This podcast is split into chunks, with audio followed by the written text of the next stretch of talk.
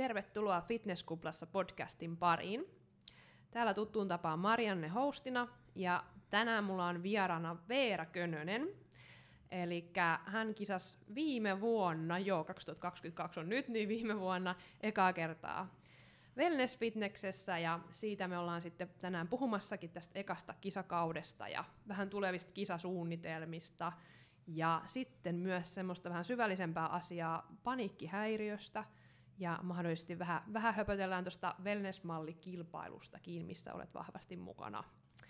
Niin tämmöisiä teemoja tänään ja tota, päästään heti Veera vähän kertomaan, että kuka oot, mistä tuut, vähän niin kuin omin sanoin, että kuka sä oikein oot. Yes, hei kiitos paljon, että kutsuit mut vieraaksi tänne. Mukava oli tulla ja kivasti sattuu aikataulutkin yhteen, että pääsin tänne Tampereelle asti äänittelemään. Tosiaan mä oon Veera Könönen ja oon 23, aina tulee pieni tenkkapoo, kun pitää sanoa ikä. Joo, tänä vuonna täytän 24, kyllä se menee juuri näin. Ja tota, tällä hetkellä asustelen Helsingissä, mutta on kotoisin Pohjois-Karjalasta, Tohmajärveltä. on asunut myös Savonlinnassa ja Kuopiossa, mutta nyt tosiaan reilu pari vuotta Helsingissä ja on kyllä tykännyt siellä asustella. Työkseni mä teen personal trainerin hommia, mä valmennan sekä etänä että livenä. Öö, ja teen sosiaalista mediaa, Instagramia, YouTubea, öö, Villit Wellness Mimit podcastia. Ja siitäpä oikeastaan työnkuva koostuu tällä hetkellä, että sellainen juippi täällä. sellainen ju- juippi. Kyllä. Eli aika semmoinen näkyvä ammatti, niin kuin monessa sarassa olet näkyvillä. Joo. Ja tota, sitten olet asuskellutkin vähän eri paikoissa. Mikä on sulle eniten semmoinen kotipaikka? No kyllä mä sanoin, että tuosta Helsingistä on tullut ihan semmoinen, että en tällä hetkellä kyllä koe, että lähtisin sieltä suunnalta enää ikinä pois, että se tuntuu, että kaikki työkuviot ja periaatteessa kaikki mahdollisuudet on siellä kuitenkin. Et ihana käydä aina maalla, mutta kyllä mä oon aina ollut semmoinen sisimmässäni kaupunkilainen. Niin, niin, joo, joo. No itsekin olen vähän miettinyt, siis mä oon aina asunut täällä Tampereella. Mm. Ja sitä, että lähtisikö täältä jonnekin, mutta sitten kun kaikki, ne jotka muuttaa muualta tänne, niin on silleen, että vitsi kun tää on kiva paikka ja keskeinen ja tää on niinku sopivan iso ja täältä on helppo kulkea ja täällä on kaikkea. Ja sitten oot silleen, että mm, no haluankohan mä sitten niin. lähteä täältä mihinkään. Ja sitten on miettinyt kanssa Helsinkiä, mutta sitten on vähän silleen, että no onko, se sit, onko siellä liikaa välimatkoja, onko se sitten enää helppo kulkea kävelle ja, mm. ja mutta sitten taas paljon painaa se, että miesystävä ei halua sinne. Niin. se on vähän silleen, että no, Kyllä. Okay. No kyllä mullakin olisi se, että jos mä en asuisi Helsingissä eikä saisi valita mitään lähikuntaa siitä Espota tai Vantaanta, niin silloin mä asuisin kyllä täällä Tampereella. Et tykkään ihan älyttömästi Tampereesta ja meillä on aina kaveriporukalla semmoinen perinne, että me joka kesä tullaan aina tänne semmoiselle pienelle minireissulle ja Tampere ei ole pettänyt koskaan tähän no niin. mennessä. Mahtavaa, mahtavaa. Joo, okei. Okay. No miten, miten sä sitten vielä kuvailisit itseäsi niin kuin ihmisenä, persoonana? Mm, no mä koen, että mä oon aika semmoinen sosiaalinen ja avoin ihminen. Mä tosi helposti niin kun pystyn lähestymään eri ihmisiä ja tuun tosi hyvin toimeen monien erilaisten ihmisten kanssa. Et koen olevani semmoinen niin kun, ö, ehkä tuntuu, että mua miet, tai muut miettii musta, että mä oon ekstrovertti, mutta sit musta löytyy myös semmoinen introvertin puoli, eli mä kaipaan sit myös tosi paljon semmoista omaa aikaa ja rauhoittumista, ja mä koen, että mä palaudun sit kuitenkin siellä kotona. Mm. Et vaikka on tosi sosiaalinen tyyppi, niin silti se oma aika on itselle tosi tärkeää, mutta aika semmoinen, sanotaan, energinen ja räiskyvä, voisiko näin kuvailla ehkä. Joo, joo. joo varmaan harvempi onkaan silleen, että olisi täysin niinku ekstrovertti Kyllä. tai täysin introvertti. Mm. Joo, no mutta kuulostaa siltä, että sopii niinku taas sit sun työnkuvaa. Ja, Kyllä. Ja että... Joo, okei. Okay. Mennään sitten vähän tarkemmin uh, päivän teemoihin ja lähdetään niistä kisaamisista ensiksi liikkeelle. Joo. Ja tota, no, kerron ihan alkuun, että miten sä nyt sijoituit sit viime syksyn kisoissa? Joo, eli 2021 syksyllä tosiaan kisasin ensimmäisen kerran, jotka, ja kisat alkoi siis Kotka Fitness Cupista, eli tulokkaiden SM-kisat, ja siellä sijoituin toiseksi. Sitten oli NFE, ja siellä sijoituin Pohjoismaiden mestaruuskisoissa toiseksi junioreissa ja sitten yleisessä sarjassa SM-kisoissa viidenneksi. Joo, eli aika kivasti meni Joo, niin ekaksi kerran. Kyllä, olen tyytyväinen. No just näin. Joo.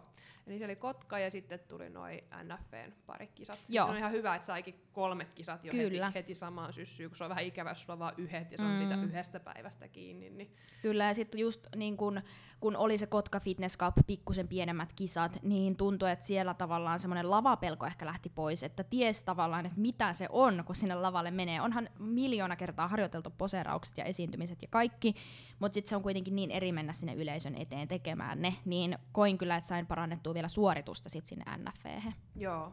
Niin ja siihen olikin nyt silleen, että oli, oliko se niin, että aamupäivästä oli ne harkkakisat ja Mm. iltapäivästä Ai oli niin sit nekin noin- vielä. Oliko se niissä Mä olin harkkakisoissa? No myös, niin, eli joo. neljät No periaatteessa. niin, niin joo. joo.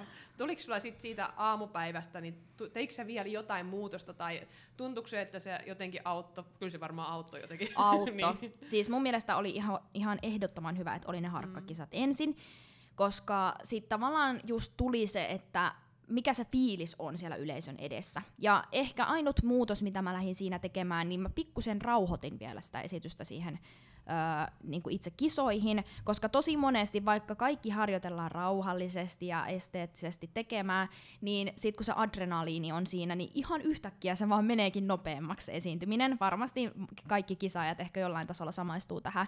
Niin sitten ehkä pystyy vielä tekemään sen parannuksen, että pikkusen rauhallisemmin veti kisoissa. Joo, joo, ei tullut mitään mokia sit varsinaisesti siellä harkkakisoissa. Ei. Joo, hienoa, hienoa. Joo, se on aina kyllä se eka, niin se on vaan, että sitä vaan Mhm. rupeaa kiihdyttää. Vaikka sitä kuinka sanoo valmennettavillekin, että Mm. nyt tee rauhassa, että sä kuitenkin kiihdytät siellä niinku Mhm. ekalla kerralla, niin sit sitä vaan lähtee ja tärisee. Ja Jep. Joo. All right, no hyvä. Eli sekin oli sit siinä alla, Joo. alla sitten. Joo. No, miten sitten, tota, miltä NFVssä tuntui? Oliko se niin päin, että oliko PM? E- Joo, päin oli? Joo, PM PM, oli eka. eka. Sitten, joo, joo. Miltä siellä tuntui? Uh, no siis pakko sanoa, että se oli kyllä ihan sairaan kiva viikonloppu. Mä, niin kun, mä nautin ihan joka hetkestä, siis se oli aivan ihanaa. Uh, PM-kisat oli tosiaan lauantaina. Koin jo, että ne meni tosi hyvin, mutta sitten tuntui vielä, että siihen esiintymiseen sai niin kun, parannusta sille sunnuntaille niihin SM-kisoihin. Et olin kyllä tosi tyytyväinen ihan kaikkiin suorituksiin, mitä tein. Öö, Mutta siis fiilis oli kyllä älyttömän hyvä. Ja mä muistan, mä jännitin sitä päivää etukäteen. Mä olin just semmonen etukäteisstressaaja, todella kova etukäteisstressaaja. Loppujen lopuksi kaikki menee aina hyvin, mutta mä en saa sitä päähäni ennen kuin se päivä on ohi. Niin, niin tota, sit kaikki menikin just niin kuin periaatteessa piti. Et ei tullut mitään sellaista niin kuin mokaa tai ö, jotain, mitä olisi olettanut menevän vaikka eri tavalla. Et kaikki oikeastaan meni niin kuin pitikin, niin siitä jäi tosi hyvä fiilis. Joo, tosi hienoa. Joo, ja toi on kyllä toi paha toi etukäteis Mm. ennakkostressaaminen. Ja Pahin mahdollinen. mäkin olen sellainen, että mä stressaan kyllä niinku, no esimerkiksi just niinku, no me puhuttiin just miehen kanssa tuossa pari päivää sitten just ki- kisaamisesta ja nyt- no nyt mä meinaan lähteä prepille tässä nyt ensi viikolla itse asiassa. Okei, okay, ootko menossa syksyllä No vai? syksy, joo. Joo. Hyvä tässä nyt silleen, kun mä oon koko ajan vähän silleen, no katsotaan Mm. nyt. Mutta että joo, pitkästä aikaa olisi nyt tarkoitus. Ja, ja just sitä, että mä, mä stressaan eniten niinku tässä vaiheessa, mm. mutta sitten kun kisat lähenee, niin sitten sit mä alan olemaan lunkimi. Ja sitten mä oon niinku se, että sit kun kisat tulee, niin mä vaan odotan, että jes pääsen sinne lavalle. Että sit Kyllä. mä niinku oonkin sellaisessa hyvässä jännityksessä. Mä en niinku ikinä nuku, jos mulla on joku erikoinen päivä tulossa. Mhm. Mm-hmm. Vaikka mua niinku pelottaisi sitä, mitä mä en vaan nuku, koska Mutta se on vaan niinku erikoista. alitajunnassa Niin. jotenkin. Se on just näin. Mutta sitten mä en niinku enää siinä kohtaa, mä en tavallaan stressaa siitä suorituksesta, mä oon stressannut se jo niinku kauan aikaa sitten. Kyllä, Tosi kauan aikaa sitten. samaistun Joo. tähän. Joo, ja se on ärsyttävää. Miksi se voi vaan se, että no, ne onnistuu ja kaikki niinku menee ja Niinpä. kaikki painollaansa. Ja, uh. ja Kyllä. on pieniäkin asioita, joista ottaa hirveä stressi, niin se, että lo- lopeta, lopeta. Kyllä, joo, mä oon ihan samanlainen. Joo. Ja se on just, miksei miehet ole semmoisia, yleensä aina naiset vaan. Niin on.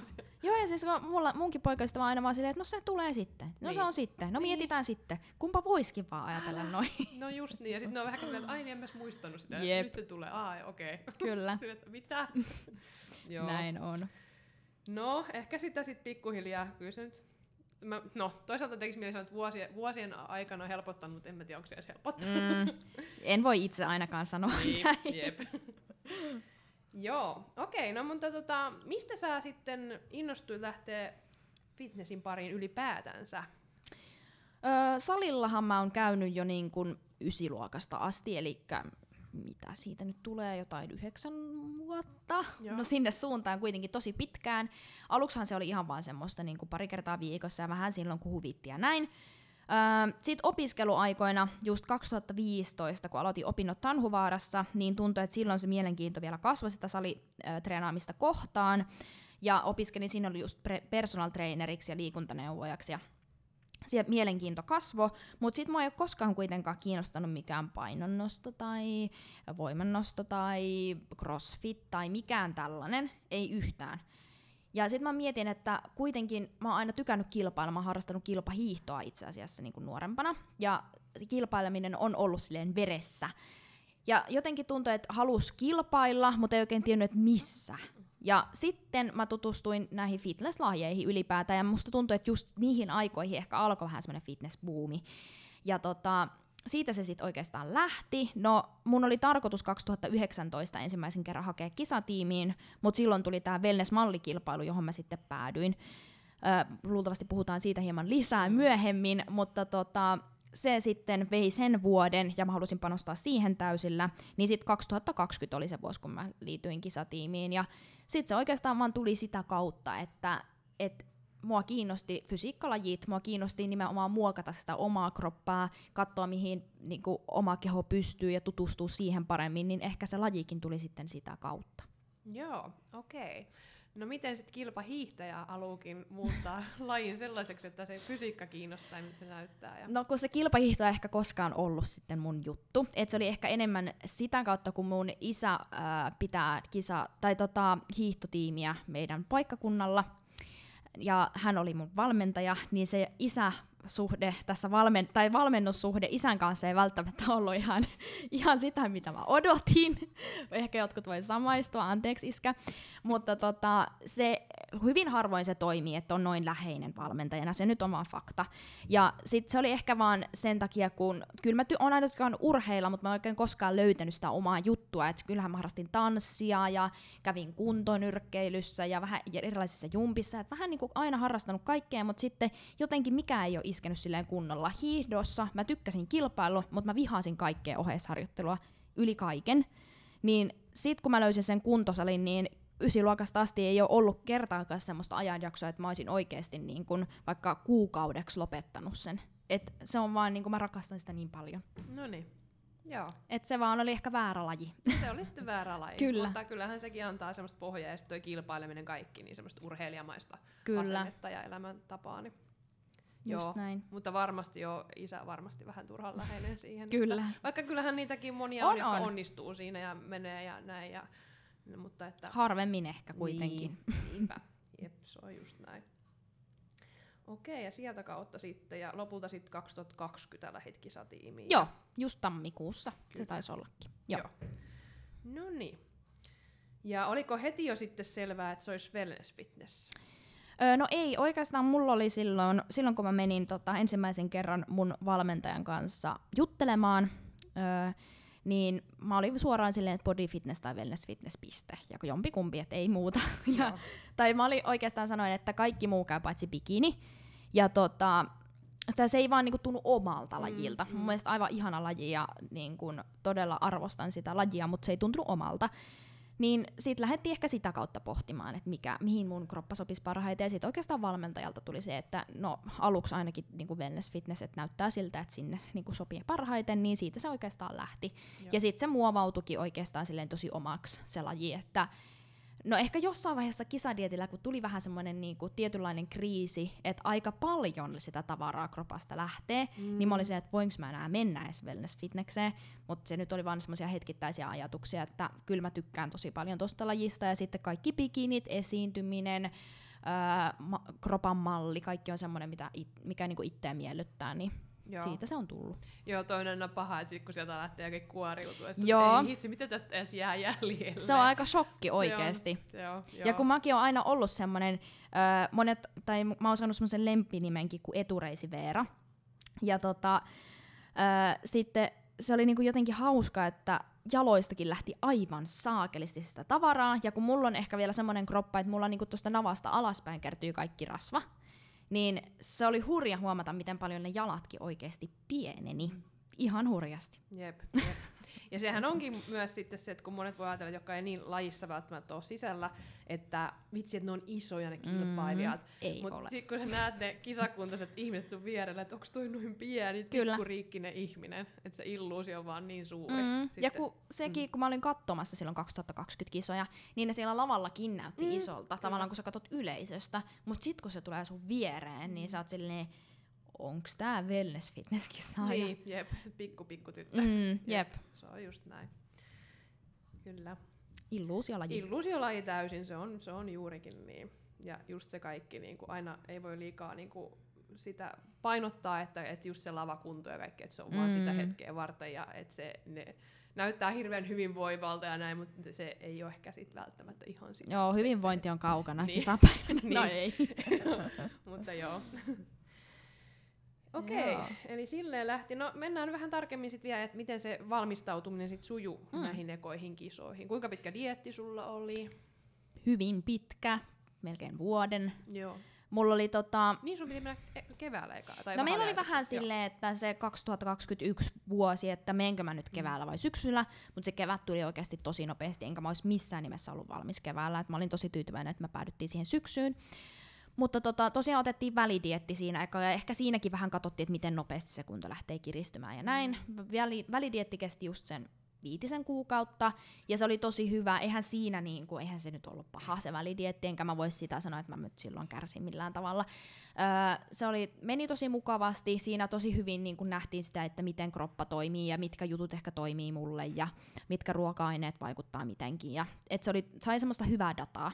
Sitten mulla oli pari kuukautta siinä ylläpitovaihetta, ja sitten alkoi kisadietti, ja kisadietti oli sen viisi kuukautta. Eli kymmenen kuukautta niin kuin yhteensä oli siltä vuodelta diettiä, tai piti vähän katsoa, mitä suuhunsa laittaa. Mutta valmistautuminen muuten, niin mulla jäi todella hyvä maku tuosta kisadietistä ja ensimmäisistä kisoista, että jäi oikeasti semmoinen hyvä maku suuhun. Öö, tosi pitkälle mun di- kisadiettikin oli niinku tosi easyä, ei oikeastaan niinku, mä pelkäsin sitäkin, että ke- kesä menee ihan pilalle, kun mä oon kisadietillä. Mm. Mä olin senkin, senkin takia silleen, että kevät, kevät, kevät, mutta kesä meni tosi mukavasti, pystyin nauttimaan, pystyin juhlimaan silloin tällöin, että ei se niinku, ei se ollut niin paha todellakaan, mitä mä ajattelin. Et sanotaan, no viimeiset kuukaudet olihan ne sitten niinku tiukkaa. Mutta hyvä fiilis mulla jäi kaikin puolin ja kaikki meni oikeastaan niin kuin aika hyvin. Niin ja tossakin varmaan oli vähän just semmoista löysää siellä välillä. Kyllä. välillä Sitten dietissäkin. Että... Just näin. Et ei ollut semmoista niinku kitudiettiä kymmenen kuukautta Niin, todellakaan. joo. ei sitä kestäisi kyllä kukaan. Niin, jep, se justiinsa. Joo, Tosi pikkuhiljaa pudoteltiin just sitten joo. kaloreita. Ja toikin on jännä, että sitten just miten ihmiset ajattelee, että onko se, että onko se kesäaika paha aika dietata vai onko Mhm. se, se talvi, kun siellä on joulu ja kaikki tämmöinen, että miten se sitten, että onko se pimeysaika hu- huono vai onko se, onko se sitten kesärellästely aika huono vai? Jep. Siinä on vaan pu- puolensa ja Mm, puolensa. Kyllä, kyllä. Mutta kesälläkin oli kiva, oli lämmin ja oli paljon tekemistä, niin ei sitä diettiä miettinyt niin paljon, kun koko ajan teki kaikkea. Ja, et se meni aika nopeasti se aika loppupeleissä. Joo, no silleen mäkin olen ajatellut, että se kesä, kesädiettailu on, on silleen ihan kiva, että sit kun on se aurinko, niin sä saat Mm. vähän energiaa sitä auringosta. Pohjavärit ja... Ja pohjavärit on ja on sit kiva heittää tää lenkkiikin vähän ja sulkona. Kyllä. No oliko, tota noin, niin oliko toi valmistautuminen sit sellaista, mitä sä olisit kuvitellut niin kuin etukäteen?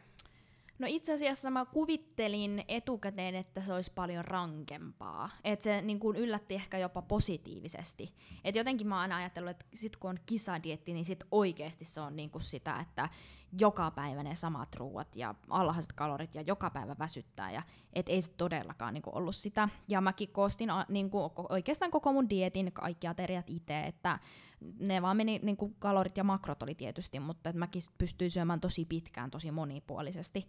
Että totta kai sitten vikoilla viikolla piti vähän karsia asioita, mutta et tavallaan mä olin kuvitellut sen paljon rankemmaksi ja raskaammaksi kuin mitä se sitten loppupeleissä oli. Enkä mä väitä tässä sitä, etteikö se olisi ollut rankkaa. Mm. Varsinkin viimeiset viikot ja kuukaudet, niin ne oli oikeasti rankkaa. Ja Kyllä, niin kun, kyllä sitä itkettiin välillä, kun piti salille lähteä, mutta mä ajattelin, että se olisi ollut vielä pahempaa. No oliko mitään semmosia, tuliko sulle mitään semmosia romahdushetkiä tai mitä? Joo, siis kyllä tuli, oli päiviä, kun väsy, väsytti vaan niin kauheasti, että ei sa, saanut jotenkin nukuttua, sit oli ihan karseen nälkä, hirveä stressi töistä, ja sitten kun ne kisatkin siirtyi niin toki siinä vaiheessa tuli vähän semmoinen, että ei hitto, että nyt että oli enää viisi viikkoa jäljellä ja nyt on 11 viikkoa jäljellä. Se teki vähän tietysti ö, ikävän tunteen. Ja sitten ehkä se, kun mä olin niin kun, ö, tunkenut täyteen, tai vähän niin kuin olin ottanut höllää siinä ennen kisoja, milloin niitä olisi alkuperäisesti pitänyt ottaa, ö, olla, ja sitten tiukentanut aikataulua just sit ennen sitä, niin nyt mulla sitten kävi silleen, kun ne kisat siirtyi, niin mulla olikin hirveästi ennen sitten niitä kisoja kaikkea. Että mä ihan niinku viimeisellä, ki, niinku viimeistelyviikollakin tein tosi paljon vielä töitä. Niin se oli ehkä vähän semmoinen, mikä romutti, mutta siitäkin selvittiin. Niinpä. No tota, mikä sua jännitti eniten siinä prepissä, niin kuin etukäteen ennen kuin preppi alkoi, niin oliko se just se, että, että se tulee olemaan raskasta ja väsymystä? Joo, varmaan just se, ja sitten ehkä, ehkä se, kun mä en ikinä itse niin kuin norma, normi-arjessa punnitse ruokia. Että mä olin tietannut tyylin pari kertaa koko elämäni aikana ennen sitä kisadiettiä. Että se oli mulle kuitenkin suhteellisen uutta. Mm. Ja ö, kun on tottunut siihen, että sä voit syödä mitä vaan, niin mua pelotti tavallaan se, että apua, että nyt tulee kalorit ja makrot. Että mitä, et mitä mä nyt teen, että jaksaks mä pysyä näissä niin kuin koko tänne, kun ties vielä silleen, että on aika pitkä aika kisoihin.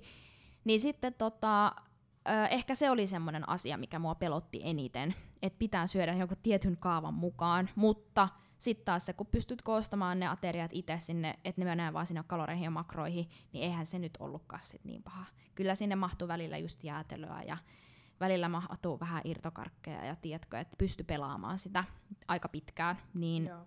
ei se ollut niin paha sitten kuin mä kuvittelin, mutta se oli varmaan semmoinen niin kuin jännittävin juttu. No miten sit, mikä oli jännittävintä sitten ennen, ennen kisoja, että oliko se sitten just se, että meneekö nyt vaan niin kuin kaikki nappiin? Joo, se varmasti ja sitten varmasti tämä todella yleinen, mitä kaikki ajattelee, että mitä jos kaatuu lavalla. Niin, joo, se niin, on. se oli varmaan semmoinen, mitä kans miettiä, että ei hitto, että mä en halua kaatua sinne lavalle.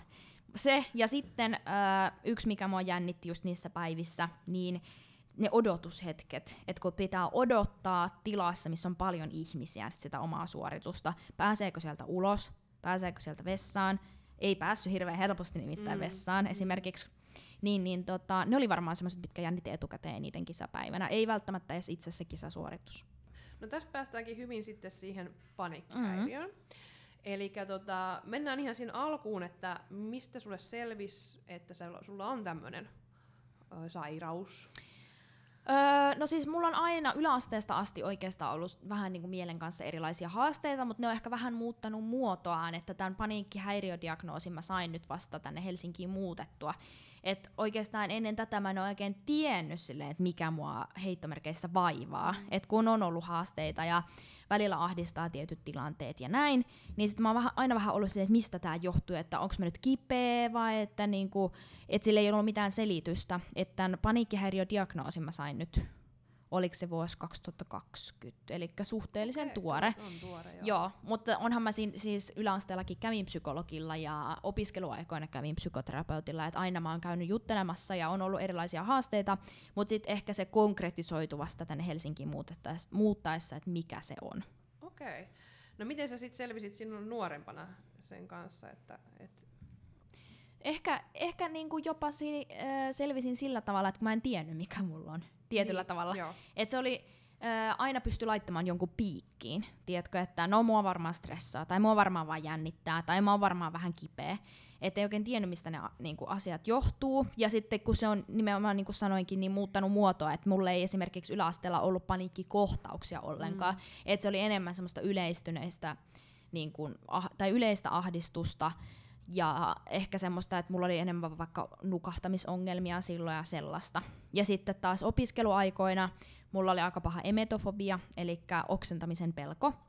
Et se oli, se oli niin kuin, näkyy sillä tavalla opiskeluarjessa, mutta sitten taas ei mulla opiskeluaikoina ollut ollenkaan paniikkikohtauksia opiskeluaikoina en voi sanoa, että olisi ahdistanut esimerkiksi hirveästi. Se meni tosi hyvin se aika. Ainoastaan jos oli vaikka opistolla jotain vatsatautia tai mä kuulin, että joku oksenti, niin silloin paniikki päälle ja ö, kaikki pöydät ja kaikki desinfiointiliinoilla. Ja sitten mä menin niinku aivan lukkoon. Et se oli tosi paha silloin. Mutta mitään muuta ei oikeastaan ollut. No sitten mä pääsin siitä vähän yli. Että se ei enää niinku vaikuta mun elämään. Ja sitten sit se muutti muotoaan just ehkä siihen paniikkihäiriöihin ja öö, niin kuin paniikkikohtauksiin. Et aina se on vähän niin kuin jollain, mä oon tiennyt, että joku mulla on, mm. mutta että mikä se on, niin se on vähän just muuttunut elämän varrella. Joo. No mitenkä se sitten selvisi nyt, sit, kun sä 2020 sait sen diagnoosin, että, että se on nyt tämä paniikkihäiriö? Öö, no mä oikeastaan löysin terapeutin mm. ja sitten periaatteessa hänen kanssa – kun kävi, to, tai kun mun piti hakea tota, Kelan tukemaa terapiaa, ja mä oon maailman onnellisin, että mä sain sen, koska sitä on oikeasti aika hankala saada, ja mä oon pahoillani niille, ketkä ei ole sitä saanut ja on sitä hakenut, koska mun mielestä se kuuluisi niin, niin paljon ö, enemmälle ihmisille, ketä, tai mitä tällä hetkellä sen on saanut, niin, niin tota, se selvisi oikeastaan vaan sitten sillä, että se, mä kävin sen prosessin läpi. Ensin piti käydä juttelemaan psykologin kanssa, mitä, tai niin kuin lääkärissä, mikä on, ja sitten hakea sitä ja etsiä itselle terapeuttia. Että tavallaan sen prosessin aikana se selvisi, kun jutteli omista oireista ja oli oikeat ihmiset arvioimassa sitä. Ja ehkä just sekin, kun se oli muuttanut sitä muotoaan taas tänne Helsinkiin muuttaessa, niin nyt se sitten selvisi, että mitä siellä on. Ja se oli just se paniikkihäiriö ja yleinen ahdistuneisuushäiriö. Joo. Joo. Okei. Okay. Tota, no minkälaiset tilanteet sulla nyt sitten tällä hetkellä laukaisee oireita? Siis tää on tosi jännä, koska niinku aluksi sanoin, että mä oon sosiaalinen mm. ja energinen tyyppi ja tykkään hirveästi ihmisistä ja olla ihmisten kanssa tekemisissä. Ja voisi kuvitella, että esimerkiksi joku tämmöinen kisatilanne voisi laukasta paniikkihäiriön, mutta ei. Mä rakastan esiintymistä yli kaiken. Aina jos on jotkut juhlat tai jotkut, mä tykkään tosi paljon olla huomion keskipisteenä. Mä tykkään jutella ihmisten kanssa, olla se viihdyttäjä, hauskuttaja. Että semmoiset tilanteet, missä mä tavallaan joudun yksin niiden omien ajatusten kanssa, ja mä en pysty puhumaan siitä kellekään. Esimerkiksi julkinen liikenne on mulle suhteellisen paha, elokuvateatterit, ää, jotkut kirjajulkkarit, odottaminen jossain yleisessä aulassa tai just esimerkiksi mä pelkäsin sitä, että miten se odottaminen siellä kisapaikalla. Mm. Et enemmän just tommoset, että jos mulla on ihmisiä ympärillä, mutta mä oon siinä yksin hiljaa omia ajatusten kanssa, niin se on semmoinen yleisin paikka. No mitä, tota, mitä sä sitten teet, jos sä oot siinä ja jos sä alat tuntee sen, että nyt, nyt tulee kohtaus? No välillä ei voi tehdä mitään, välillä ei auta vaan mikään, mutta sitten ehkä mua on niin kun, mikä mua itteeni on tuossa tilanteessa helpottanut, niin ehkä just se, että mä tiedän mikä se on. Mm. Että mä en kuole siihen, mulla on ollut tätä ennenkin, mulla nyt vaan sattuu olemaan tämä paniikkihäiriö. Mä tiedän, mikä on tulossa, mun ei tarvii niinku huolehtia siitä, että mä kuolen esimerkiksi siihen. Niin se on auttanut, että mä tiedän, mikä mua vaivaa. Ja sitten ehkä se, että kun ennen mä oon tosi paljon peitellyt sitä, mä en missään nimessä halunnut kertoa, että mulla on jotain mielenterveyden ongelmia, mä en missään nimessä halunnut tietää, ei kun kertoa, että mulla on paniikkihäiriö, mä aina peittelin sitä niin hyvin kuin mä pystyin, niin se on auttanut, että mä pystyn puhumaan siitä ääneen ja mä pystyn olemaan just semmonen kuin mä oon. Ja tavallaan se, kun mä sanon itselleni se, että sä nyt oot tämmönen ja oot vaan sellainen kuin sä olet, että sitä ei tarvii hävetä, niin se on auttanut tosi paljon, että mä tavallaan annan itselleni luvan, että mä voin kertoa siitä vaikka jollekin pentovieraalle, jos mulle tulee ahdistava olo. Mm, joo, toi varmasti helpottaa joo. tosi paljon koska joku kampaajalla käynti esimerkiksi oli ihan hirveetä, mm. tai joku kynsien laitto. Se on jännä, kun jotkut just nauttii siitä, että pääsee laittaa kynnet tai ripset tai kampaajalla. Mä oon silleen, ei vittu, on pakko mennä kampaajalle ennen kisoja. Mutta sitten siinäkin just auttaa se, että mä vaikka sanon, kun ö, on semmoinen kampaaja, kello on vaikka muutaman kerran käynyt, se tietää mut, se vaikka seuraa mua ig se tietää, että mulla on näitä ongelmia, että mä sanon sen niin kun parturin ajan alussa, että jos mä alkaa ahdistaa, niin mä sitten menen vaikka vähäksi aikaa ulos tai vessaan, tai että mä sanon siitä jo heti alussa ääneen, että se toinen tietää, niin se helpottaa kyllä sitten. Joo, joo, aivan varmasti, just näin. Joo, toi voi olla kyllä just tommoset paikat, kun joutuu niinku olemaan siinä pakotetusti mm. paikallaan ja sitten joku ripsii huoltokin, kun saat vielä niinku silmä kiinni jep, ja jep. ihan niinku pakotettu siihen. Siksi ei ole ripsiä näin. Joo. Joo. Mutta tollaset ehkä just. Joo, mutta on varmaan ollut tosi iso niin kuin voimavara sitten, kun sitä uskaltanut alkaa puhua mm. ääneen. Ja sitten just toi, että sä voit sanoa sille ventovieraallekin, vaikka uudelle kampaajalle, että hei, mulla on tämmönen, että tämmöistä voi tässä tapahtua, niin mm. niin sitten sit sä jo niin kuin annat itselle sen niin kuin armon ja, ja näin. Että. Kyllä.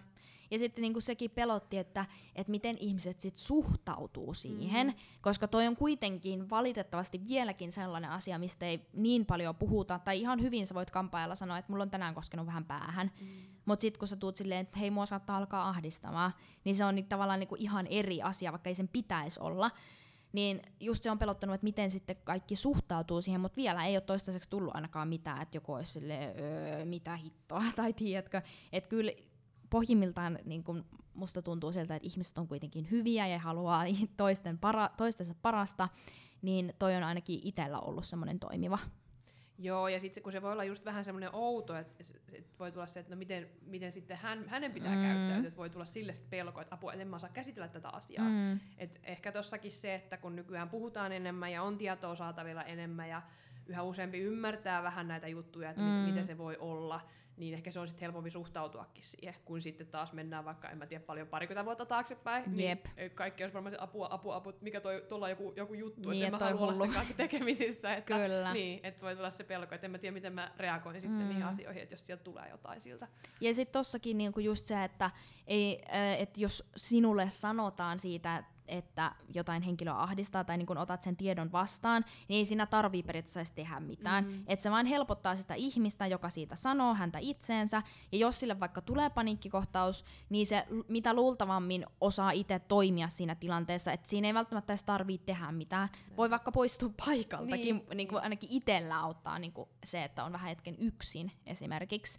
Toisia auttaa taas se, että toinen tulee siihen lähelle. Et siinä voi ihan vaan kysyä vaikka, että hei, että voinko mä auttaa jotenkin, sitten jos ei, niin se on siinä. Se, se on niinku, ei tarvi sen enempää miettiä sitä, että miten siinä vaikka toimia. Kyllä, toi on ihan ehdottoman just toi hyvä, että kysy, että miten, miten voin mm. auttaa sua tässä tilanteessa. Niin. Se riittää. Kyllä.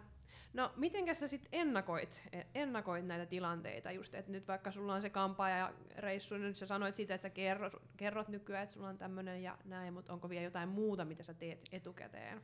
Öö, ehkä semmonen, minkä mä oon tässä niinku pyrkinyt muuttamaan, koska kerron just siitä, että mä oon etukäteistressaaja. Mm. Mä ajattelen aina, että mit, mitkä asiat voi mennä pieleen, öö, mitä voi tapahtua, aina ne pahimmat skenaariot.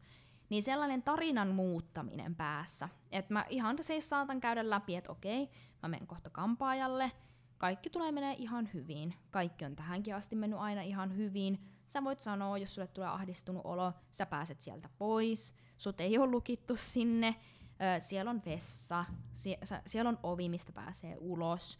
Ja et oot vaan ihan rauhassa ja et nyt mieti mitään etukäteen. Tai tavallaan niinku muuttaa sen tarinan päässä, ettei ajattelekaan niinku kaikkia niitä negatiivisia asioita ensimmäisenä, mihin mä oon tottunut, niin toi ehkä auttaa kans siinä. Ja just se, että aina kaikesta on selvitty, niin että miksei nyt selviisi. Mm tarinan muuttaminen päässä. Joo, on ehkä semmoinen ennakointitapa, mitä mä oon käyttänyt. Joo, kuulostaa tosi järkevältä keinolta. Mm. Mites, käytitkö se tuota samaa sitten, kun sanoit, että just niin kuin ei se kisaaminen, se kisatilanne sinänsä ollut se ahistava, mutta sitten se odottelu siellä takahuoneessa, niin teikö se tuota samaa niin kuin läpikäyntiä sitten siellä? Joo, ja sitten äh, ihan se, että mä sanoin valmentajalle, että mulla on tämmöinen, tämä jännittää mua eniten, että mä joudun ottamaan siellä, niin sit musta oli tosi kiva, että se oli silleen, että mä tuun sunkaan yhdessä sinne ottamaan ja sinne tulee huoltajat ja mä käyn aina tsekkaamassa tilanteen ja sit voidaan käydä ulkona välillä ja tiedätkö silleen, että tulee tulee semmoinen olo, että mä oon nyt kertonut ainakin jollekin ihmiselle siitä, että joku ihminen tietää, mm. ja mä voin sanoa jollekin, jos mulle tulee hätää, niin toi oli ehkä se, mikä auttoi sitten sinä päivänä. Että sanoo niin kuin suoraan vaan, miten asiat on. No niin. Eli edelleen se, että avaa suunsa Kyllä. ja kertoo tilanteesta muillekin. Puhuminen on yleensä avain aika monen asiaan. Niinpä, jep, se on totta. Öö, mites käykö sitten, onko sulla tällä hetkellä terapiaa käynnissä? On, joo. Mä käyn terapiassa tällä hetkellä.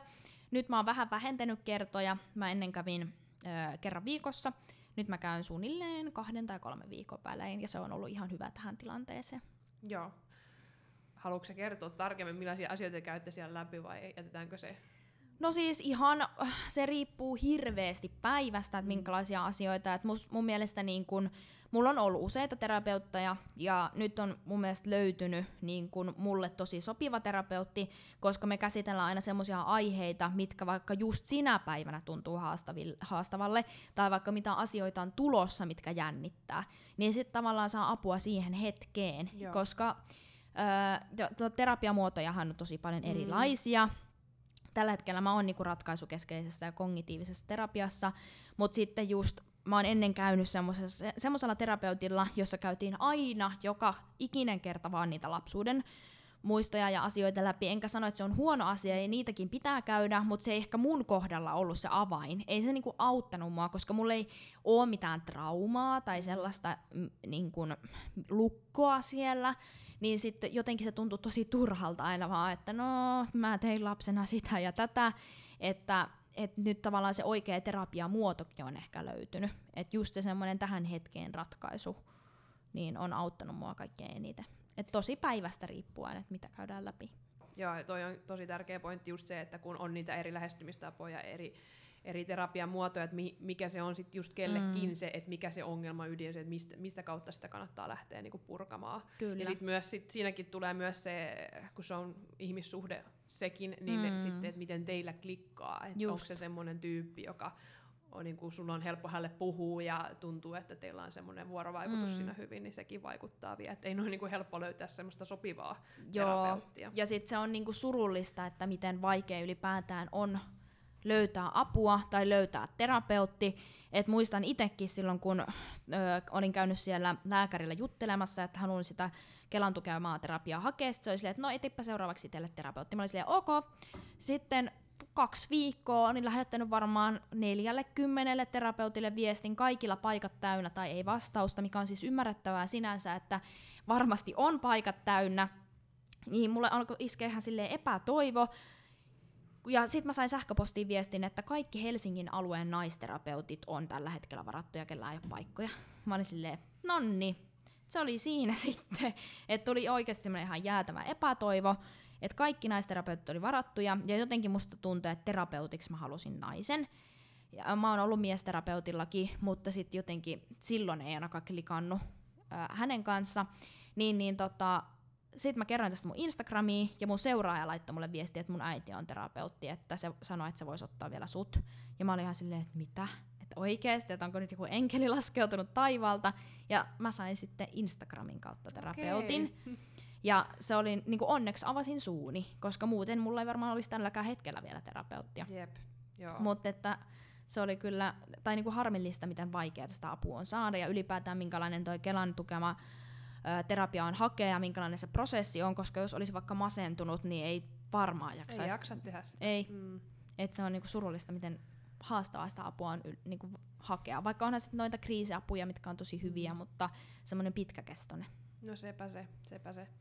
Ja sitten muutenkin, vaikka ei menisi Kelan tuen kauttakaan, niin siltikin on mm. vaikeaa päästä. Ja kyllä. hinnat on kyllä hirveitä. On, se on se satkun kerta. Se on, se on. Mä itse asiassa tällä hetkellä itekin, itekin käy, mulla ei ole mitään semmoista niin akuuttia tai semmoista, mutta mä käyn vähän semmoisena, mutta se on vähän just tuota ratkaisukeskeistä mm. kanssa, että et, joku päivä me niinku keskustellaan tai keskitytään, aika paljon me on keskitytty siihen, että miten mun niinku ajan hallinta, siis tämmöisiä tosi mm. niinku konkreettisia asioita, mitä mä nyt itsekin tiedän, mm. mutta et, et niinku vaan, että sieltä kautta ja sitten joku, joku päivä on enemmän sitten urheiluun liittyvää ja niin kuin tavallaan mitä tulee mun mm. syömishäiriötaustasta ja tämmöisistä, mm. mutta et, se on aina kirpasee silleen, että mä käyn kerran kuussa ja sitten tulee se satanen sieltä. Mm.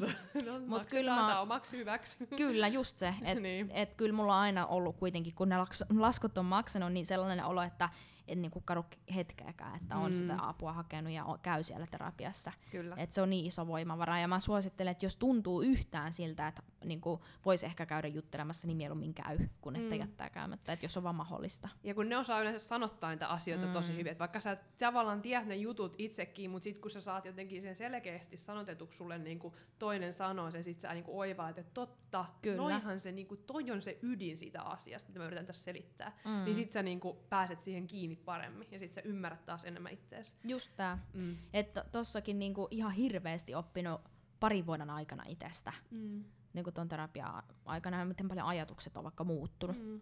Niin se on hurjaa. Kyllä, kyllä. Joo, okei, palataan pinnalle. Joo. Eli nyt mä haluaisin sit seuraavaksi vähän summata tota sun viime vuoden kisakautta. Mm. Että tota noin niin, öö, niin, miten sä itse sitä summaisit? Miten sä opit siitä? Mikä, niin, mikä olisi suurin oppi?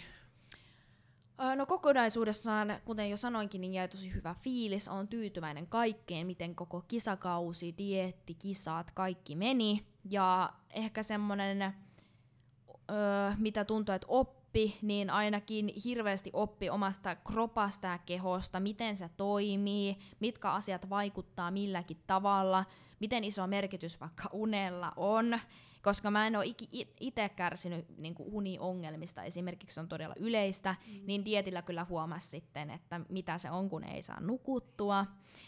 Ja ehkä semmoinen niin kuin palautumisen tärkeys niin korostui vielä entisestään. Et mä oon aina ollut vähän semmoinen, että no lisää vaan pö- niin kuin puita pesään, että kyllä tästä selvitään. Onneksi on valmentaja. Mutta tota, siinä ehkä korostui vielä se, että miten paljon oikeasti tarvii omaa aikaa ja sitä palautumista ja lepoa, ja sitä yritän niin kuin pitää kiinni kiinni nyt vielä tälle offillakin, että olisi ainakin se yksi vapaa-päivä kokonaan viikossa, että ei ole mitään, ja jotenkin semmoinen rytmi arjessa, niin tuntuu, että kaikki sujuu silloin helpommin. Mites, oliko jotain semmoista, mitä sä tekisit ensi kerralla toisin? Kirempään kuntoon. Joo, okei. Okay. Mutta tota, äh, ei varmaan jäänyt mitään semmoista isoa mm. juttua ainakaan mieleen, mitä tekisi toisin. Et jäi niin kuin kaikin puolin tosi hyvä fiilis, kaikki meni tosi hyvin. Et totta kai ensi kisoihin vaan nyt ni, kerään niin paljon lihasta kuin ikinä pystyn keräämään ja ö, sitten vaan vielä kirempään kuntoon, niin mä veikkaan, että hyvä tulee. Mm. Mutta ei jäänyt mitään semmoista, mikä ei jäänyt sille erityisesti kaivertamaan, mm. tai ei tullut semmoista, että no tätä, tälleen nyt en todellakaan tee enää ensi kerralla. Tai, no ehkä se, että ei ne kerää niitä fakin töitä siihen viimeiselle viimeistelyviikolle. se on varmaan semmoinen, että vähän vähemmän juttuja niin kuin vikoille viikoille. Se olikin hyvä, joo. Joo, se on, se kuulostaa hyvä. joo, okei. Okay. No mutta se todellakin oli sitten niinku onnistunut eka kisakausi. Kyllä. Öö, Joo, sitten mä semmoista haluaisin tietää, että onko se, kun sit, nyt kun sä olit siinä kisakunnossa ja oot niinku nähnyt sen kehon mm. muutoksen, ja onko se vaikuttanut siihen sun oman kehon kuvaan? Joo, toi olikin hyvä, hyvä kysymys. Tota, musta tuntuu, että se ei ole vaikuttanut. Mm. Et ehkä niinku isoin, toi, kun tosi monet just sanoo sitä, että sit kun sä palaat kisoilta, ta, niinku kisoista takaisin siihen normaaliin ja normaaliin ö, rasvaprosenttiin ja painoon, että varo vaan, että se on sit aika shokki. Mutta mulle ehkä niin kun isoin shokki tuossa kaikessa oli just se, että miten paljon sitä tavaraa lähti silloin kisadietin aikana. Että jopa ehkä silloin tuli enemmän semmoinen identiteettikriisi, että et mitä mä nyt näytän tältä, että mä oon kolmosluokkalainen poika. Mm, jep. Et tota, ei ollut yhtään kyllä naisellinen olo enää silloin viimeisillä viikoilla. Ja kun mä itse tykkään itsestäni kyllä tällä niin pehmeämmässä kunnossa, mua ei niin kuin haittaa yhtään. Niin se oli mun mielestä jopa isompi shokki, että miltä näytti silloin kisakireenä, kun versus se, että palasi takaisin normaaliin. Et mulle ei ole niin kuin, ei ole kyllä tullut mitään sellaista kriisiä tässä nyt kisojen jälkeen, että musta on ihanaa syödä, musta on ihanaa, että treenit kulkee ihan hemmetin hyvin, voimaa on tullut ihan älyttömästi lisää kisadietin jälkeen, tosi paljon niin kuin, isommat sarjapainot kuin vaikka ennen kisoja. Ja jotenkin mä, mä, mä viihdyn tosi hyvin semmoisessa vähän pehmeämmässä ja muodokkaammassa kropassa. Mä itse tykkään siitä jopa niin kuin enemmän kuin siitä kisakirjasta kunnosta. Joo, ja se voi olla monellekin vähän silleen shokkikin just se, että kuinka lopulta oikeasti on niinku pieniä mm. paikkoihin sattuu, kun sä istut jossain. Kyllä. Ja niinku, että ei, tää ei ole enää niinku Jep. nainen. Jep, se oli kyllä. Mutta sitten toki onhan siinä niinku puolensa, että silloin oli tosi semmoinen, tai pitkään oli semmoinen tosi energinen olo, olo ja kevyt olo ja niinku jakso hirveästi tehdä, että tuntuu, että kunto on kyllä huonontunut, kun painoa on tullut lisää. Pari sarjaa kyykkyä, niin sydän tulee rinnasta ulos. Et pitää varmaan vähän nyt ruveta jotain aerobistakin tekemään tässä. Joo, sehän on, kun paino alkaa tippua, niin sittenhän sulla alkaa jo tota, toi kestävyyskunto paranee kyllä. sitä kautta. Niin kyllä, tai hapenottokyky. Kyllä.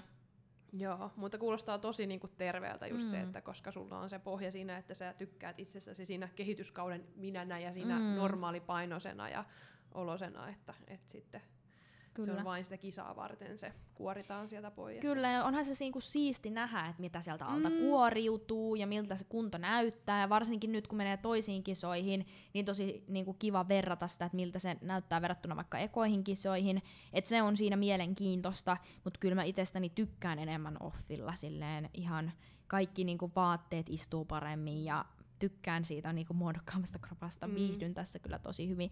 Ja sekin on jännä, oli niinku jännä huomata, että kisapäivänäkin, vaikka kyllähän sä niin näet, että sä oot pieni ja tuli sitä kriisiä, että nyt on jalat pienentynyt hirveästi ja miten mä oon näin pieni, mutta kisapäivänä, niin kyllä se on fakta, että ei musta tuntunut sillä, että mä oon kireä. Et mä olin ihan silleen, että no kyllä tästä nyt voisi varmaan vielä kymmenen kiloa ottaa. tai tiedätkö, Niin. et se oli niinku hurjaa, että nyt kun mä katson kuvia, miltä mä näytin kisapäivänä, niin mä oon silleen, herra jumala, mä oon pieni, mutta kisapäivänä e, siihen sokaistuu, Mm. mm. siihen, mikä on just vaarallista, Kyllä. Että siihen sokaistuu just, että ei, ei se niinku peilistä sitten näytä, että sä olisit mitenkään hirveän kireä, vaikka sä olisit oikeasti kireä. Niin, kyllähän se, kun se pikkuhiljaa lähtee pois, niin sä taas totut, tästä tulee uusi normi. Mm. Et, et noistakin niinku, vaikka pelkästään naamasta, jos sä katsot Jep. jotain kisakunnon kuvia verus, no sä katsot, mikä toi on luuranko. Kyllä. Ja sitten on vierekkäin, sit näyttää possulta se toinen, toinen naama ja toinen näyttää luurankolta. Sille hirveä ero Niin niin on. pelkästään naamassa. Niin on, tosi iso ero. Mutta toi on just, että siitä pitää uskaltaa palata siihen normaaliin ja se on ha, niinku valitettavan moni haluaa pitää siitä kisakunnosta Mm. kiinni. Se on surullista ja kun se ei ole millään tavalla terveellistä. Se just, et, koska kyllähän se, jos sitä muistelee sitä olotilaa, mikä sulla on mm. sun mielessä ja kropassa, niin ei se ole kiva. Mm. Ei siinä ole niinku hyvä olla. Ei oo. Sä et ole mitenkään palautunut ja, ja sitten just se mieliala on alhaalla, kaikki hormonitasot on huonot. Ja, Kyllä. Ja sitten se pitää ehkä muistaa niinku, ihmiset, ketkä lähettää, lähtee pudottaa painoakin, että niinku ajatellaan vaikka, että sit kun mä oon pudottanut 20 kiloa, niin vitsi mä näytän hyvältä. Luultavasti sulla on ihan samanlainen olo siitä sun kropasta 20 kiloa kevyempänä kuin silloin 20 kiloa painavampana. Ihan sama, että mäkin pudotin mitä y- 12 kiloa kisoihin, se on mun kokoisella pienellä ihmisellä aika paljon, niin ei musta tuntunut juuri erilaiselta. Vaikka mm. mä tiedostin sen, että mä oon pieni, mutta en musta niinku, ei, en mä nähnyt sitä peilistä samalla tavalla. Niin. Niin se kannattaa pitää mielessä, että olet tyytyväinen itseesi jo nyt, ennen kuin sä lähdet tekemään mitään prosessia. Just niin, että se ei ole mikään semmoinen sitten oikeutus sille, että nyt, nyt sit pääsen laihduttamaan, Jep. oikein kuiduttamaan, että kun on tää kisat tulos tässä näin. Jep, Et se, on, se on totta, pitää olla niinku balanssi ennen sitä, ennen kuin lähtee Ehdottomasti. projektiin. Ja, ja tietysti myös hyvä valmentaja siinä tukemassa, mutta et ehdottomasti se, se oma balanssi siinä, siinä sitten. Ja just se, että sitä käy läpi jo etukäteen sitä, että sit se voi olla paha paikka se, että kun sit se kisa on ohi, niin nyt pitäisi alkaa niinku syömään ja palautumaan ja lepää ja näin. Että et jokainenhan sitten reagoi vähän eri lailla siihen, eikä sitä välttämättä tiedä, miten reagoi, Kyllä. sen sitten kokee. Mutta se voi olla se kaikista vaikein, niin kuin, että kisapreppi menee, mutta sitten se vaikein tilanne, hetki tulee sitten sen jälkeen, että sieltä sitten kun palaudutaan. Kyllä. Mutta sulla kuulostaa siltä, että sä oot aika hyvin palautunut, kun sä puhuit, että voimatasokin noussut että niinku entistä paremmaksi ja, ja Kyllä. näin. Niin oliko sulla sitten mitään siinä kisojen jälkeen, tuliko sulla semmoista, kun puhutaan tästä pohjattomasta nälästä, niin tuliko sieltä sitä? Tuli. Joo, joo. Kyllä, ja siis mä, mä en niinku tiennyt, että mikä hitto se pohjaton nälkä on. Mä olin ihan silleen, että mistä niinku porukka puhuu, Joo. että et mikä pohjaton nälkä, mutta siis todellakin tuli, ja mu- mä, niinku, mä pystyin syömään ihan hirveitä määriä kisojen jälkeen. Ja toki ei se nyt haittaa, jos pari päivää syöki, mutta kun siitä oli hirveän vaikea jotenkin päästä siihen balanssiin, että mikä nyt on normaalin verran, kun se meni jotenkin tosi oudosti, että kisojen jälkeen, kun mä nostin vaikka kalo- kalorit parin tuhanteen, 2000 kaloria tuntui hirveän isolta määrältä. Mä olin silleen, mitä? Että tämän verranko saa syödä? No sit kun sä olit pari päivää syönyt, niin sit tulikin silleen, että sä pystyt syömään joku 4000 kaloria ihan helposti. Ja sitten olit vähän silleen, että no mihin mä nyt niinku jään, että kun sitä vaan ruokaa vaan olisi mennyt alas. Se kesti ehkä semmonen kuukauden puolitoista. Ja sitten se normalisoitu. Mm. Se, se on yksi päivä vaan tuntui silleen, että hitse, että mä on täynnä. Joo. Et siinä meni vähän reilu kuukausi ja sitten se niin kuin normalisoitu. Ja se oli kyllä mun mielestä siis tosi hyvä, että me aika nopeasti sit palattiin niihin niin kuin, ö, ihan perusmääriin, mitä mä normaalistikin syön. Et varmaan sekin on osittain just sitä, että mä tosi nopeasti palauduin kisojen jälkeen. Et ihan niin kuin, oikeastaan melkein heti kisojen jälkeen, kun mä rupesin reenaamaan, niin pari viikkoa, niin tuntui, että mun voimatasot jo niin kuin palautu silleen Öö, niin, no periaatteessa ne ei missään vaiheessa kisadietilläkään pudonnut, mutta totta kai ne jumahti vähän siinä Joo, lopussa. Mutta tuntui, että alkoi nousee tosi nopeasti ja ihan niin kuin voin sanoa, että älyttömän hyvin palaudun kyllä kisoista. Joo.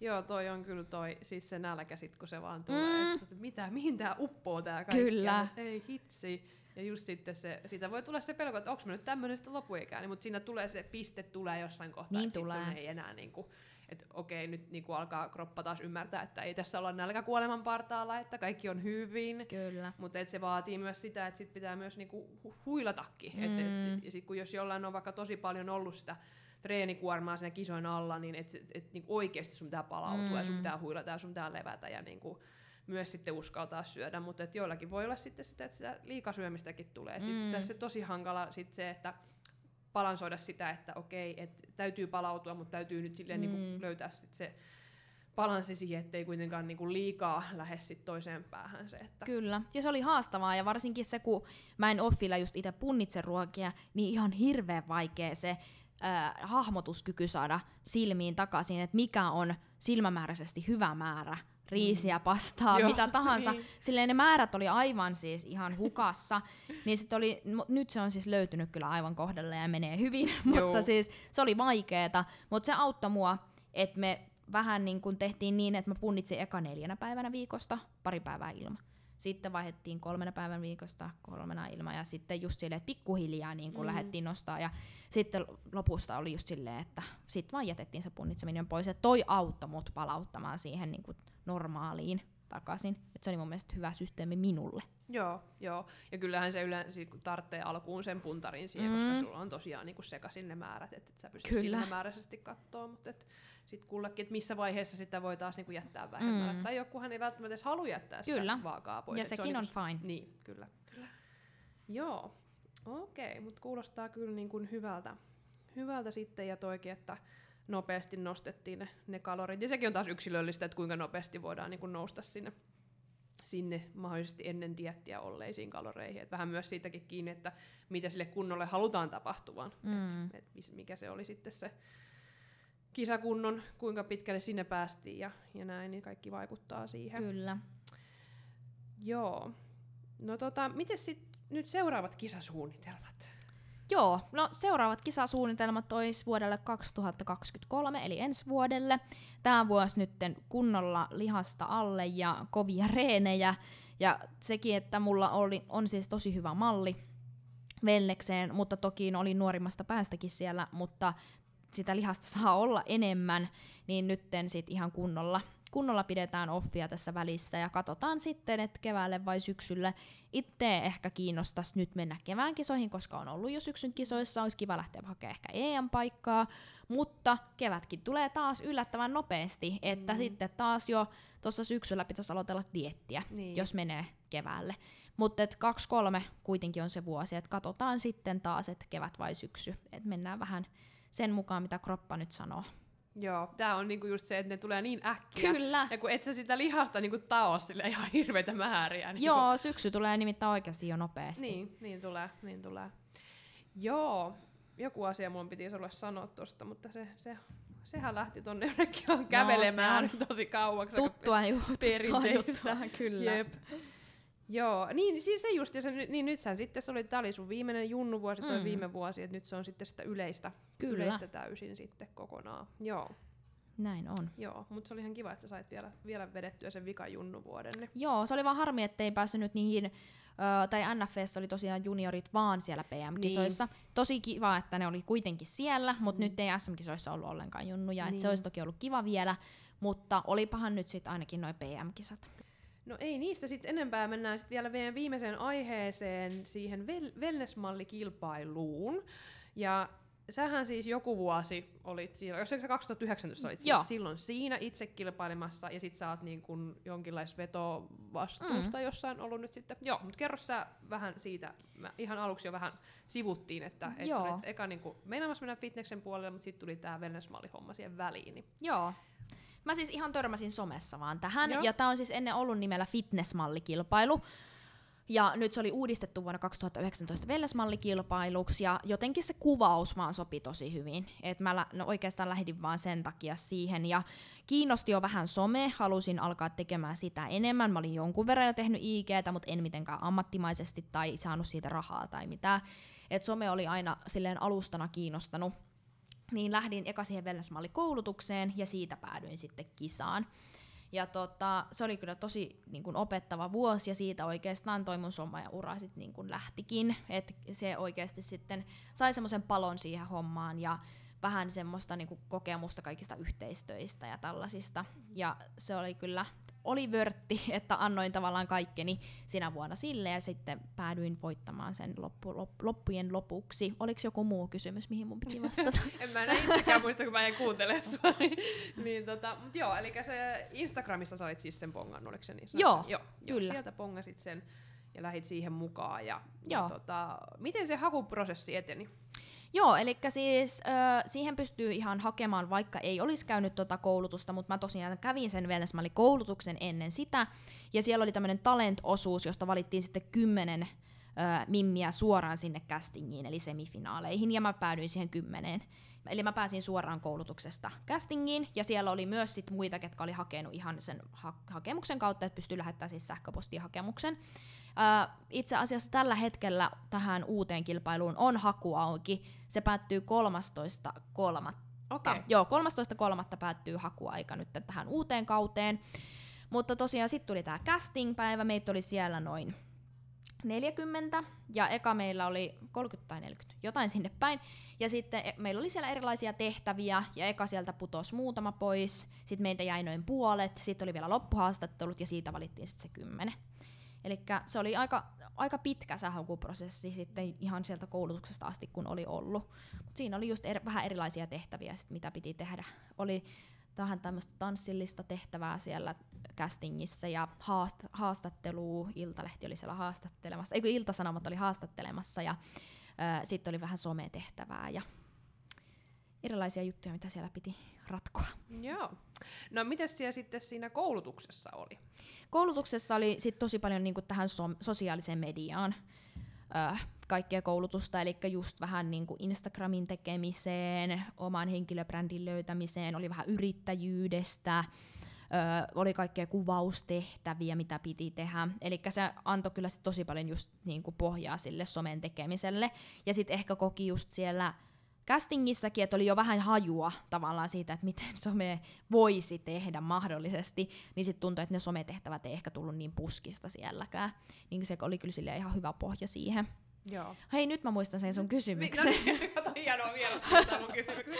Joo, eli tai sä sanoit sitä, että äh, olinko mä ollut noissa vetovastuutehtävissä. Niin, niin juu, joo, juu. niin siis 2021 mä olin äh, kisakoordinaattori, ja nyt, nyt se pesti siirtyi Josefin Lahtiselle, eli viime vuoden voittajalle. Eli nyt tuntuu, että on aika paljon omallakin työrintamalla kaikkea, niin tämä oli semmoinen luonnollinen siirtymä. Eli viime vuonna olin kisakoordinaattorina, se unohtui no niin. mainita. Onneksi tuli mieleen. Yes. No, mä tässä kohta kuitenkin tultu siihen, mutta hyvä, hyvä kun muistit. Joo. Uh, siellä oli varmaan, oliko siellä sitten koulutuksessa erilaisia asiantuntijoita sitten mm. puhumassa ja niistä Kyllä. aiheista. Ja kauanko se, oliko se jotain viikonloppuja vai miten se oli sitten? Joo, tämä oli semmoinen koulutus, mikä oli kolmena eri viikonloppuna tapahtui täällä Helsingissä. Eli silloin mä asuin vielä Kuopiossa, niin mä aina matkustin tänne sitten viikonlopuksi. Täällä, ja sit, täällä Helsingissä. Ei, kun nythän me ollaan Tampereella, kato. Helsinki. Helsingissä on koulutukset. Ja sitten ö, nykyisin on myös tämmöisiä intensiivikoulutuksia, eli sitten on yksi viikonloppu. Nämä oli siis yksiä päiviä, milloin mä vaan kävin, eli ne oli aina lauantai ja mä kävin kolme kertaa. Sitten on tämmöinen intensiivikoulutus, mikä nyt viime vuonna vai 2020 tuli ensimmäisen kerran, eli se on sitten koko viikonloppu, eli lauantai ja sunnuntai ja vähän pidemmät päivät. Joo. Niin sitten se on helpompi just semmoisille, ketkä tulee vaikka pidemmän matkan päästä Niinpä. tai näin. Alright. Öö, onko noita sitten kuinka usein? Niitä on aina, ne on aina niin kuin joka kevät. Mm. Ei kun syksy. Syksy. Sy- eikö nyt hetkinen, syksyllä on aina just nämä ne peruskoulutukset ja sitten keväisi on se intensiivikoulutus. Okay. Kyllä, koska ensi viikon loppuna on intensiivikoulutus, joo. Noniin. Eli keväisin ja syksyisin. Okei. Okay. okay. Eli aika hyvin sitten löytyy paikkaa. Joo. Joo, no miten sitten tosiaan sä sen 2019 olit siinä ja sit sä voitit ja, mm. ja sitten tota, nyt sä et niin kun, oliko se 2021 vuoden sä olit nyt sitten niin veto, Joo, meneekö sä vuodet Kyllä. oikein? Joo, okei. Okay. Eli sitten tavallaan niin kun, mitä siinä välissä tapahtuu?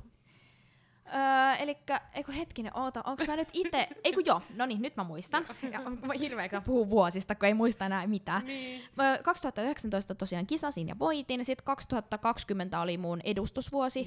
Eli sitten mä olin niinku edustustehtävissä ja olin vahvasti mukana kyllä tässä toiminnassa ja olin just koulutusviikonlopuissa mukana ja tällaista, että siinä aika hyvin tutustui jo vähän siihen, mitä siellä tausta vaatii. Ja sitten öö, tota, 2021 siirryin kisakoordinaattoriksi, eli sitten olin niin kuin, ö, Anni Valliuksen, joka omistaa tämän kilpailun, niin tavallaan sen ö, toinen käsi siinä, ja autoin kaikissa just yhteistyökuvioissa ja mimien koutsaamisessa ja viikonlopuissa ja tällaista, että tein sitä sitten sen vuoden, ja sitten lokakuussa 2021 oli tämä Wellness-malli-finaali, jossa sitten Pesti siirtyi tuolle Josefinalle. Joo. Joo. No niin. Meni oikein. Eli miten tämä edustusvuosi 2020, niin mitä kaikkea sä sitten teit? Öö, no meillä oli esimerkiksi Fit-lehteen kansikuvaukset silloin. Öö, sitten öö, silloin just tosi paljon olin mukana näissä kaikissa koulutusviikonlopuissa ja Wellness-malli-koulutuksissa, eli koulutusviikonloppuja on myös sitten niille kisaajille, ketkä on mukana siinä niin tosi paljon nä- tässä toiminnassa mukana, ja siinä oikeastaan varmaan 2020 oli semmoinen mun somen räjähdysvuosi, että silloin, silloin periaatteessa pystyi sanoa, että alkoi tekee ammattimaisesti just somea, ja sai rahaa sieltä, ja öö, niin kuin yhteistöitä paljon, ja et se oli ehkä semmoinen, semmoinen vuosi, että sai siitä oikeasti sen yhden työvälineen. Et oli paljon kaikkea erilaisia kuvauksia ja prokkiksia, missä sitten oli mukana. Toki korona vähän harmillisesti rajoitti sitä, ettei ehkä ollut niin paljon kuin mitä oli alun perin mietitty, mutta se oli maailmantilanne silloin. Niinpä. Ja Joo. edelleen. Ja edelleen. no. no. Nyt on vähän opittu elää sen kanssa. Mm. Joo, okei. Öö, mites sit, niin siinä, ko- no vähän sitten samantyyppisessä koordinaattorihommassa sitten, mutta et sä et vaan enemmän niinku, tietenkin niissä, niissä järjestämässä Mm. mm. niitä, niitä tota noin, niin Kyllä, koulutusjuttuja ja kisoja ja tämmöistä. just näin. No miten sä sanoisit, että mitä, mitä tämä Vilnes, Vilnes, Vilnes-mallikilpailu? Kyllä tulee villit wellnessmymmit ja kaikki. Tulla se sieltä justiinsa. Miten se on tota, tuonut nyt sitten tämä kilpailu ja tämä pesti ja olla koordinaattorina ja näin, niin miten, miten on tuonut sun elämääsi? No varmaan just ehkä sen, että sai siitä sosiaalisesta mediasta tehtyä sen yhden työvälineen ja työalustan. Et se on varmaan just semmoinen, niin kun, en tiedä, jos en olisi alkoina niillä tohon lähtenyt, että tekisinkö näin paljon somea, mitä nyt tällä hetkellä teen. Ja sitten toki niin kun verkostoitu tosi paljon ö, eri tyyppeihin ja on päässyt tekemään kivoja yhteistöitä ja ö, yhteisprokkiksia eri tyyppien kanssa. Et se oli varmaan se verkostoituminen kyllä myös semmoinen iso juttu, mitä tuossa kisassa pääsi tekemään. Mutta on tosi just niinku onnellinen siitä, että pystyy tekemään somea tä- tänä päivänä, että se tuottaakin jo jotain, koska kyllähän ihan samalla tavalla kuin mikä tahansa muukin työ, niin se pohjatyö vie aikaa siellä, että ei ne seuraajat tuu tälleen ja pitää olla hirveän aktiivinen, mm. ihan jäätävän aktiivinen, että siellä niinku ihmiset kiinnostuu ja lähtee seuraamaan, että kyllä se vaatii paljon pohjatyötä, mutta kyllä se sitten kannattaakin loppupeleissä. Joo. No sit kun meinasin jo sanoa tää villit wellness mm. niin oliko tää tavallaan tuotos siitä kilpailusta vai? Joo, no periaatteessa, koska just Tiia Maarasen, kenen kanssa teen tätä, niin me tutustuttiin just tuossa Wellness-mallikilpailun kautta. Eli me oltiin samalla kaudella, hän oli myös yksi finalisteista, niin sitten molemmat oli vähän miettinyt, että niinku voisi lähteä tekemään podcastia. Ja mäkin mietin pitkään, että lähdenkö yksin tekemään vai miten. Että sitten niin tähän syntyi vasta sen kilpailun jälkeen tämä idea, mutta kuitenkin sitä kautta niin tutustunut Tiiaan, niin sitten tuli vaan semmoinen idea, että no, lyödään, lyödään hynttyyt yhteen ja ruvetaan yhdessä tekemään. Et se, on, se oli kyllä ihan kiva. Joo, eli aika selkeä konkreettinen asia, mitä sitten sieltä Kyllä. on tullut kyllä. Että... Kyllä. Okei, okay. joo, Ja just niinku uudet ystävät, että sieltä on jäänyt kyllä mm. just sitten varmasti. ystäviäkin. Joo, no siinä tuli nyt vähän pläjäys sitten wellness-mallikilpailusta kanssa. Kyllä. Öö, joo, alkaa olla aika lailla kysymys, kysymyslista sitten käytynä. Semmoinen olisi vielä tämmöinen seuraajakysymys, mitä täältä nyt ei vielä kysytty, niin tota, että oletko miettinyt itse, että kisaisit, ki, valmentaisit kisaamaan meneviä? Hyvä kysymys. Mm. Tota, Tämä on itse asiassa ollut ö, ennen mulla semmoinen ajatus, että mua ei yhtään kiinnosta ki, niinku kilpailevia kisata, tai semmoisia, on menossa kisaamaan. Että mä tykkään tosi paljon tollasista niin kun, ö, no lihasmassaa tavoittelevat on varmaan se mun isoin kohderyhmä, mutta just semmosia, niin ketkä sen oman hyvinvoinnin ja semmoisen takia niin kun lähtee sitä kuntosalia tai punttia tekemään. Mutta nyt on pakko myöntää, että omien kisojen jälkeen on tullut semmoinen fiilis, että no miksi ei. Että mullakin on muutama valmennettava sitä kysellyt, että voisitko käydä sen fitnessvalmentajan niin. koulutuksen, että en haluaisi vaihtaa valmentajaa. Niin mä oon silleen, että no periaatteessa, että miksi ei. Että mä en nyt tässä lupaa, että rupeen valmentaa kisoihin, mutta se on kyllä nyt ollut tässä mielessä, että saatanpa joku päivä ehkä valmentaakin. Mm, kyllä. Pidän sen hieman auki. Niinpä, optio on, mutta katsotaan. Kyllä. Joo. Joo, se kyllä kannattaa ehdottomasti mennä sinne, sinne käymään se koulutus ja sielläkin pääsee taas verkostoituu muihin Niinpä ja vaikka ei sitten lähtisikään valmentaa, niin eihän niin, se hukkaan muutenkin se on, kyllä niitäkin on sit niissä käynyt, että jotka niinku omaksi ilokseen kyllä. sitten vaan ihan haluaa siellä opiskella, niin, niin, niin kyllä ihan ehdottomasti suosittelen sitten. Ja onhan se, onhan se ihan eri maailma sitten taas se kisavalmentaminen mm, on. kuitenkin, että se ei ole, se on sitten eri, eri taas sitten semmoinen terveysliikunta, niin kyllä. on sitten taas ja vastuu vähän isompi, että kyllä. pitää sitten olla, olla niinku oikeasti sitä tietoa ja myös sitä verkostoimista kysyä. Ja Juuri näin. Kaikkea ei tarvitse aina tietää itse. Niin. Kyllä, eikä voikaan. Niin, eikä voikaan, varsinkaan tämmöillä ajatellaan joku ravitsemus ja liikunta, niin Kyllä. sitä tietoa on niin paljon, että ei voi kaikesta tietää kaikkea, tai jos niin ajattelee, niin sit voisi lopettaa. Kyllä, just Jep. näin. Et pitää aina, aina niin opiskella ja olla nöyrä sille. Juuri näin. Kyllä. Joo, okei. Okay. No mutta hei, tota, mulla alkaa tosiaan olla nyt kaikki kysytty, mitä takki tyhjänä tässä Kyllä, kohtaa. samoin. Että, tota, no, hyvä, hyvä olla samalla linjalla. niin tota, oikein paljon kiitos, että pääsit vieraaksi. Ja, ja nyt sitten jännityksellä odottelee, että onko se sitten 2023 kevät vai syksy ja mihin sitä sitten seuraavaksi, missä sut näkee sit kilpailemassa. Joo. nyt, nyt sitten tahkotaan kovaa lihasta ja näin teemme. Kiitos, että sain olla vieraana. Oli mukava rupatella ja nopeasti meni aika. Ja kiitos kaikille kuuntelijoille. Ja sitten vielä tietenkin se, että mistä sut sitten löytää, mistä sua voi seurata. Öö, Instagramista ihan Veera Kononen, YouTubesta Veera Könönen, öö, podcasti on Suplassa Villit Velles Mimmit, onko mä muualla. TikTokia ei kannata mennä katsoa, en ole siellä öö, hirveän aktiivinen. Siinäpä ne taisi olla. No niin, yes. Ja linkataan vielä tuohon kuvauksiin mukaan. Ja ja tätä podcastia voisit seurata, seurata tuolla at fitnesskuplassa, ja sieltä löytyy Instatili, ja sinne voi sitten kommentoida ja keskustella, ja näin voi e- esittää ideoita aiheista tai vieraista, ja näin, ja tota, ei muuta, ensi kertaan sitten taas. Kiitos vielä Veera. Kiitos, moi yes, moi! Moikka!